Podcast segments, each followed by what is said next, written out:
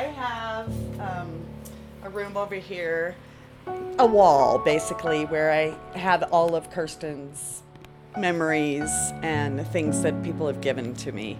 And it's really special to me because when I'm really feeling down, I can look at the wall and take pictures and, you know, look at the pictures. So it's it's an incredible thing, and it, it makes me miss her more. But it, I, my favorite one is in the middle where she and her little brother were together. That was the um, Christmas before she died. So.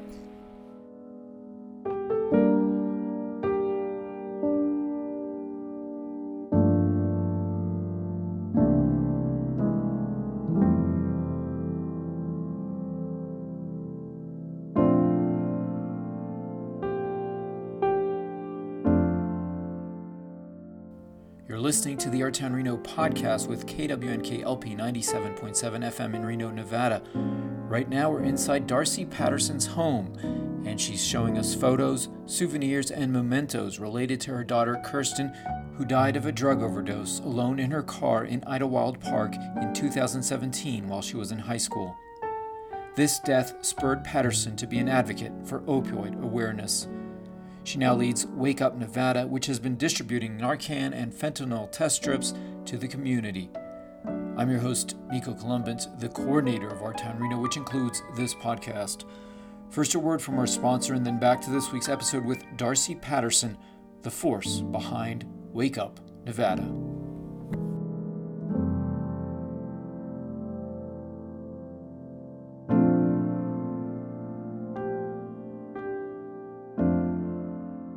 Welcome. Hello. We are the Reynolds Media Lab. Media Lab. Podcasts. Client services. Special projects. Documentaries. We are a production center at, at the, the Reynolds, Reynolds School, School of Journalism. Journalism. The Reynolds Media Lab. Media Lab. Media Lab.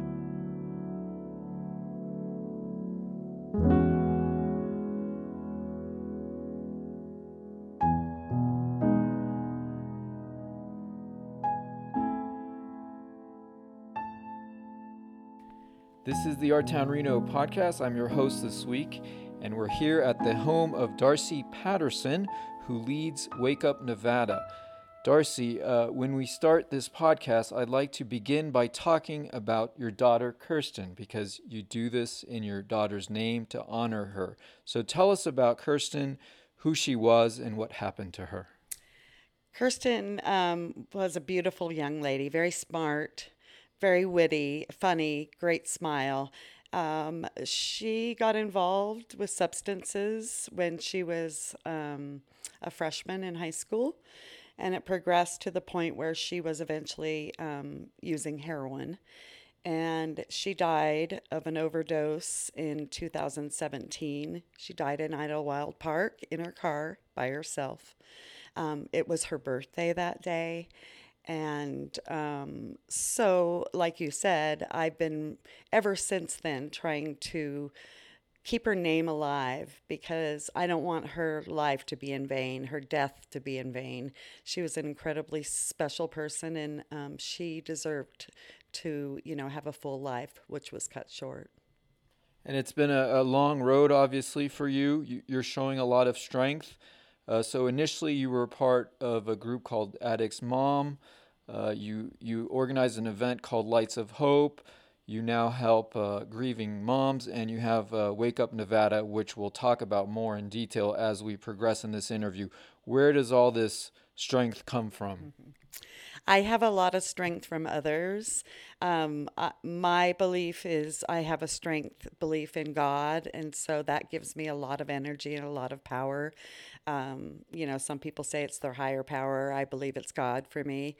Um, and I have a lot of support from friends. They're in the same situation or understand where I'm at. So I really le- rely heavily on all of those. This is the Our Town Reno podcast. I'm your host this week, Nico Colombant, and we're here at the home of Darcy Patterson, and we'll be talking about Wake Up Nevada. So what is Wake Up Nevada? When did it begin, and what are its plans? So Wake Up Nevada is um, is a program that was for overdose prevention, opioid overdose prevention, um, and it was created in twenty twenty. Um, we had a grant through the R P D, and um, we had a bunch of groups that were involved, and we created this Wake Up Nevada. We had billboards, we had uh, ads, um, you know, we had fold-out literature that we could hand out, um, and it started out great, and it was really wonderful and very successful. The Facebook was just blow, blew up, and then the, their grant ended, and so I assumed it. And now um, we are revamping the website, which I'm really excited about. Um, and we are we're mostly in the community, and what we're doing is giving out Narcan and fentanyl test strips so that we can save others from overdose and prevent another family from being where I'm at, um, a mom and or a dad or family. Um, and And also just to get the awareness out there that this is happening. It can happen to anyone. It's not just to the person in the gutter. It's your friend. It's your sister, brother. Um, so look around, grab Narcan, get some fentanyl test strips, and share them with others. And is Wake Up Nevada registered as a nonprofit? No, it is not. No, it actually is just funded through me. Um, so right now, um, we are always asking for donations. Um, we are very fortunate to be funded for our Narcan and fentanyl test strips through CASAT, through U N R. And so that's a blessing, but we're always looking for other sources because their sources get tapped out really easily. So that's that's one thing we're looking at. And where can people donate? Through the website, through the Facebook? Yes, Venmo, actually. Um, it's at Darcy, D A R C Y, capital D. Um, what is it? The hyphen or the... underscore? um, yeah, underscore Patterson, capital P. I yeah. And you interact with uh, U N R and other uh, very worthy organizations in Reno. Can you talk about that, how you interact with them? Yes. Um, I'm involved with many organizations in Reno and Sparks. Um, one of the major ones that I hooked up with probably about a year and a half ago was, was Black Wall Street. Um, they have been phenomenal in helping us get the word out. Um, Donald, who is one of the co-founders, He was. He also lost someone to an overdose, and so he and I are pretty close about that situation, and so he's on the same page. And they are incredible people, and they have allowed me to be part of whatever community event they're a part of. I can get the word out. We have Narcan boxes that we're putting out on the streets um, for free, you know, free supplies for the people that are in our community. Um, and also I, I partner with Tu Casa Latina. Um, they're a wonderful, um, nonprofit in our area, Victory Outreach, many, many others, Good Shepherd's Closet. So we're involved with anything that has to do, the, do with the community and the youth and the saving and the preventative. That's where we're at. And, uh, you know, there were some uh, lawsuits related to opioids. Uh, then we had, you know, the, the pandemic. And it seems uh, the, the opioid fentanyl crisis has been, uh, you know, taken off the front pages. Do you feel there's a lack of urgency in this response, a lack of support for worthy organizations such as yours? Absolutely. You know, um, if we treated the opioid overdose, not just that, all overdoses, the same as we did the pandemic for COVID, we would definitely be on top of what's going on and getting some control. But right now, it's it's kind of skirted behind. Um, people don't see it on the front page. Um, that's what I'm trying to get out there is so that it it should be on the front page. We're losing... They say at least three hundred to six hundred people a day in the U S just from overdoses of any sort. This is the Our Town Reno podcast. I'm your host, Nico Colombant, and we're here with Darcy Patterson with Wake Up Nevada. And uh, take us back maybe to uh, two thousand seventeen. It's very difficult, but, uh, you know, as a mom, how did you experience that? Did you see uh, warning signs? Did you... Uh, have concerns? How did that all unfold? Yes, um, she actually um, had some really ch- big challenges while going to high school. She was kind of outcast. Um, and she was raped in, in her freshman year, um, which she never really recovered from. Um, she had some mental health issues, um, which almost always goes hand in hand with substance use. Um, and I saw, you know, decline in school. I saw um, her being running away, not wanting to come home, out with people I didn't really think it was a good choice to be out with. Um, I knew she was using, but I didn't know what at that time, and I didn't have resources, which was really difficult. I, you know, a lot of times I was calling the police to come and get her, and, you know, they didn't know what to do with her. And then, you know, when she was missing, I would have someone looking for her, or I'd put her in a Um, facility to try and get some help for her, and that didn't ever work. And at that time, the resources were very, very few. And um, if I knew then what I know now as far as resources, I'm very happy to tell you that there are a lot in our town, and there's ways to reach them. And back then, I didn't have them, so I was just kind of going on a wing, you know, trying to figure out how how to man it by myself. And, um, but I did see changes, and, um, she started to get really sick. Um, and so I saw a lot of changes there, and took her to counseling. And, um, I never really knew that she was, um, using opiates early on in, um, when she first started, but, um, I did know eventually that she was using heroin, and, um, that led to so many other things, in and out of jail, in and out of rehabs, um, treatment, counseling, all of those things. And uh, you mentioned uh, uh, police responding. Uh, currently, do we have more specialized uh, response teams or mental health infrastructure than in two thousand seventeen, or is it kind of at the same level for that? If a mother knows her child is struggling, you know, people who try to, to help that person. Has it improved?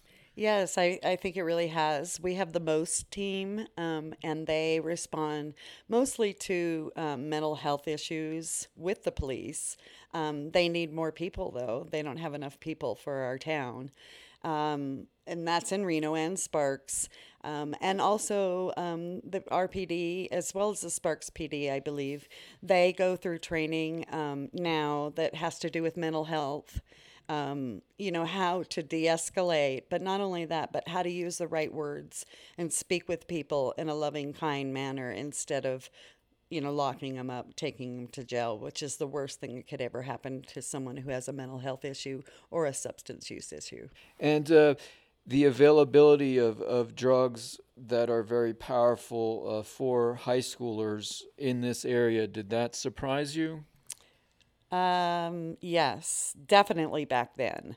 Um, but I did, did know that the some of the kids were using other people's prescriptions, opiates um, at that time, but I didn't really know what the whole, you know, what the full picture looked like at that time. But um, I, she could get it from anywhere. She there was no problem. And then when it became expensive, because the pills were like fifty dollars a piece, then most people and her went to heroin, which was a little bit cheaper on the street, and it was available. It, no matter what age you were, it was available. It was available at school. It was av- available in the street. You could get it anywhere. And could you share more about her good days? Yeah, she she was an incredible kid. She loved little kids. Um, she adored her little brother, and they were very close. They're ten years apart, like I said, and um she played volleyball. She was incredibly bubbly. She had a beautiful smile and laugh. Um, she was talented in many ways. She taught herself guitar. Um, she just really had a beautiful heart and loving heart, and she really shined through her smile and through her eyes. Um, I really think that um, she would have eventually worked in some form or manner in um, with children or Um, you know, just something in a helping profession, because even though that she was in a spot herself, she was always helping others. At the communities that she stayed in, the rehabs, she was always helping other women and children in the in those programs, and and they loved her. So yeah, she's a very talented and beautiful lady. So looking down on you, she's proud of you right now? Yeah, she's very proud. She gives me signs. So I don't know. Some people believe in them, some people don't. But I, I know she gives me signs that she's proud and she's glad that I'm doing something to stop what was what's still continuing um, in my own way. This is the Our Town Reno podcast. I'm your host, Nico Colombant, and we're here with Darcy Patterson. And we'll take a quick break with ads from two other podcasts in Reno you should also be listening to.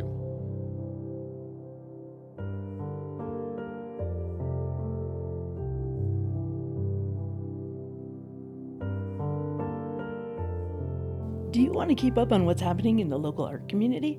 Double Scoop always has the scoop on that. Want to know which exhibitions, parties, and other art events are happening this weekend? Follow us on Instagram at DoubleScoopNevada and listen to K W N K ninety-seven point seven F M for our Short Scoop Art Events Roundup. If you're an artist and you're looking for places to show your work, we have lots of opportunities listed right now. To find them, visit doublescoop dot art slash events and filter for Call for Artists.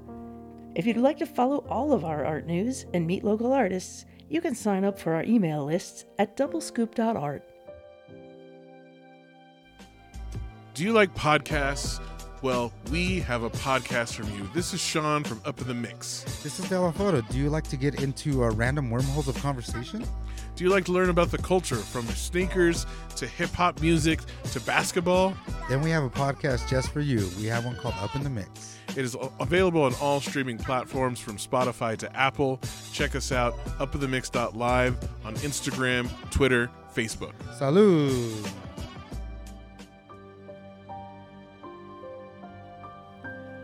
And we're back. This is the Our Town Reno podcast. I'm your host this week, Nico Colombant, and we're here with Darcy Patterson.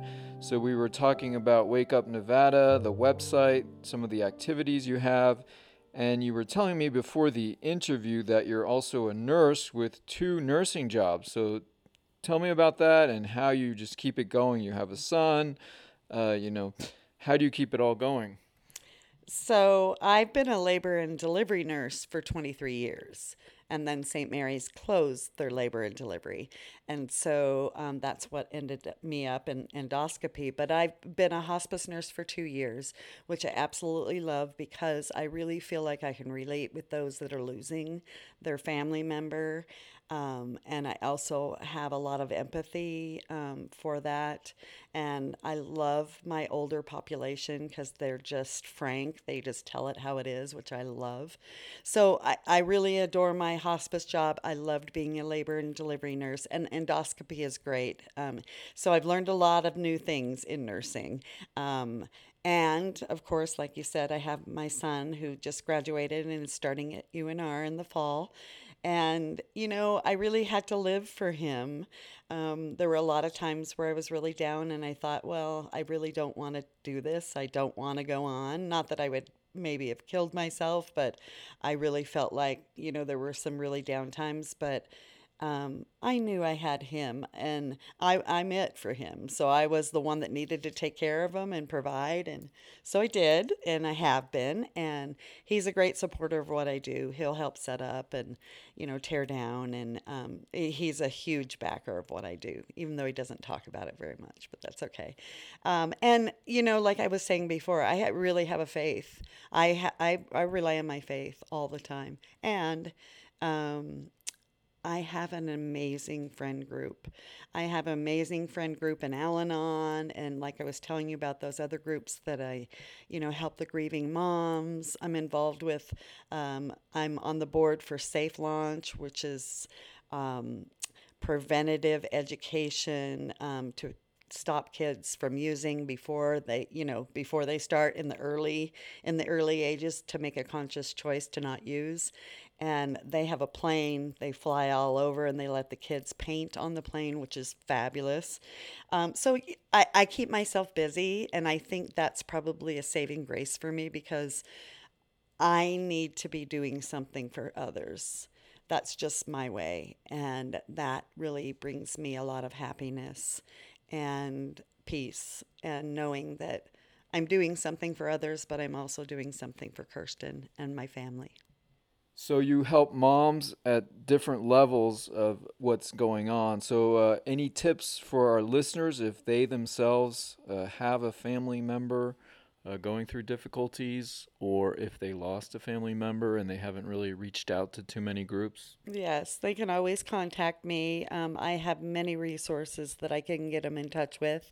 Um, my um, email is rndarcy, D A R C Y, at yahoo dot com. And I can put them in touch with um, other people that can help, maybe myself, maybe others. Um, there's many Facebook groups, which is really helpful. Um, and then we have some local groups that are helpful too, some Al-Anon groups. Um, I advise to get a counselor right off the bat for both, for them and for you. Um, and um, be get very educated in what's happening with them. Find out everything you can about if they're using substances, what that substance does, so you can understand that it's a disease.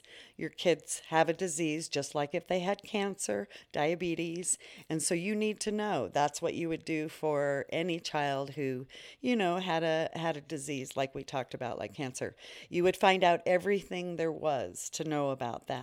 And once you do that, then you can advocate for your child, your family member.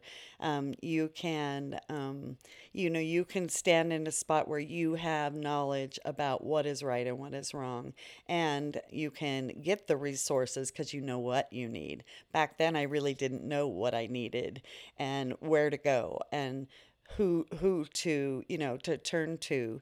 Um, but that was just because there was a lack then. There was a lack of resources, but now there's a lot of resources.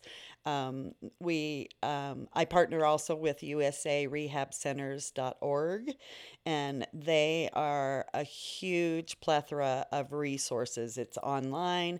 You plug in, like if you're getting a hotel, you put in, you know, I want this many bedrooms and, you know, on this date, blah, blah, blah.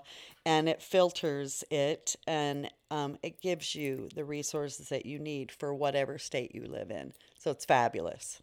Yeah. And on the emergency front line, you are active in distributing Narcan. So can you explain why maybe we should have more everywhere and really normalize having it accessible to people very quickly? Yes. Um, Narcan is really the only thing that's going to save you from an overdose. Um, many things have fentanyl in them right now. Um, and if they don't, you should assume there, there is fentanyl in them and have Narcan, which reverses the overdose. Um, so it's, what we're trying to do is flood the market here in town. So it's everywhere, because it happens everywhere. It happens at the grocery store and the Taco Bell and the, you know, so we need to have it readily on hand. We have Narcan boxes um, throughout our cities. Um, we're in the process of getting more. And what we've done is refurbish old newspaper um, stands, and um we're putting the Narcan in there. It's free to the public. Um, they're centrally placed. Um, and then we have some um, some community um, partnerships like Reno Behavioral Health that is sponsoring one of our Narcan boxes. And so we're looking for others. Um, and it needs to be out there, because if it's not there, and they don't have access to it, they will die. There's no question. It's an immediate death. I mean, it only takes a grain of salt of fentanyl to to kill someone. Um, but prevention is where it's at. If someone cannot get recovery unless they're alive. I know that sounds cliche, but it's absolutely true. Where, you know, some people say, well, you're keeping them alive. Well, yeah, we are, so that they can maybe eventually get recovery. Because as you and I both know, we see people that have made huge recoveries. And if they were not saved, um, Who knows? Who knows? You know, and it's a passion of mine, and I love the people on the streets. They are so positive about what we're doing. They're telling us, thank you for putting this out here. Thank you for what you do. And it's a blessing to me. This is the Our Town Reno podcast. I'm your host this week, Nico Colombant. We're here with Darcy Patterson. And as we wrap up the episode, if you were to get more donations, more funding, what could uh, Wake Up Nevada do more? Well, we certainly could put out more nar- Narcan boxes because we what our goal is is to get them into every park in the city. So we're talking with the Parks and Rec about that um, so that it's available, and those are very hot spots in our towns. Um, and also to put out more information, you know, put out more education. Um, we have a project right now with Black Wall Street where we're going to take youth into our schools starting in August. So we need some funding for that. We're going to do peer-to-peer support, and um, we're doing a pilot program starting in August, like I said. And, you know, it takes money to do those things. It takes money for me to go to these events um, and put out the Narcan, even though we get it supplied through CASAT. You know, it takes my own money to, you know, to get there and time. And um, so donations really help in many ways. You might not be able to see that on the front end, but we certainly can tell you what, what it's going towards and, you know, how we're using it and how it benefits our community and saves our kids. And your daughter was in high school, and you never know when someone's light bulb can turn on. So an outreach session like that in a high school could turn around a kid, right? Absolutely. I, I would have... That if I know for sure if they had had something like that back then, she may have been able to turn it around then, because, you know, peers are so much more strong with peers as opposed to, you know, one of us, an adult, telling them what they should be doing or helping them, you know, um, the peer can get to them. The peer understands. We're talking about peers, kids, you know, high school kids that have been there, done that. And um, so I'm really blessed to be able to do that. And also not just about substances, but about mental health, you know, struggles at home, struggles in school, and just be there for them.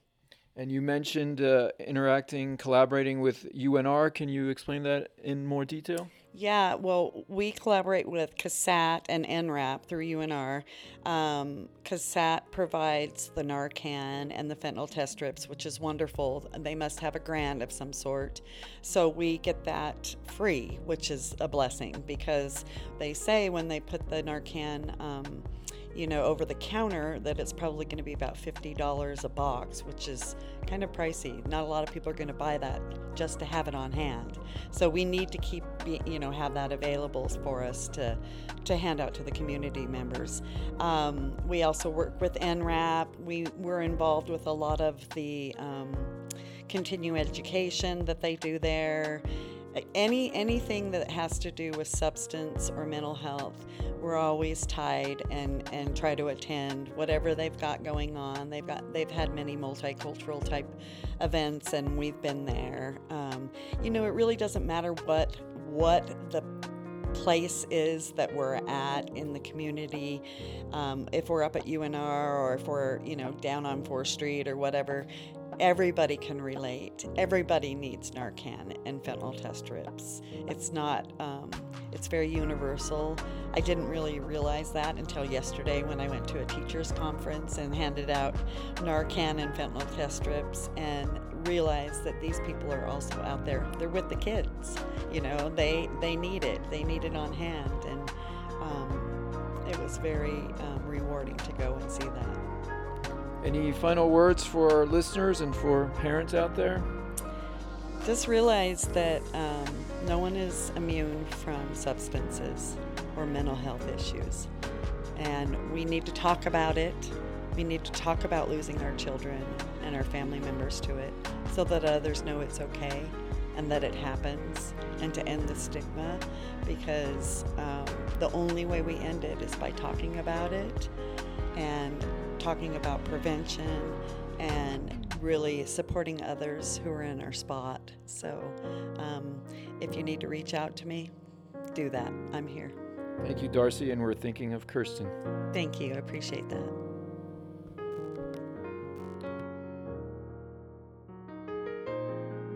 Thank you for listening to this Our Town Reno podcast episode.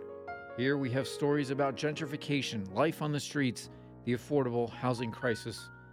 Find us on Facebook at OurTown Reno, at our town reno dot com, and on Instagram at Biggest Little Streets. Check back in for next week's episode or delve into our archives, and remember, help each other out.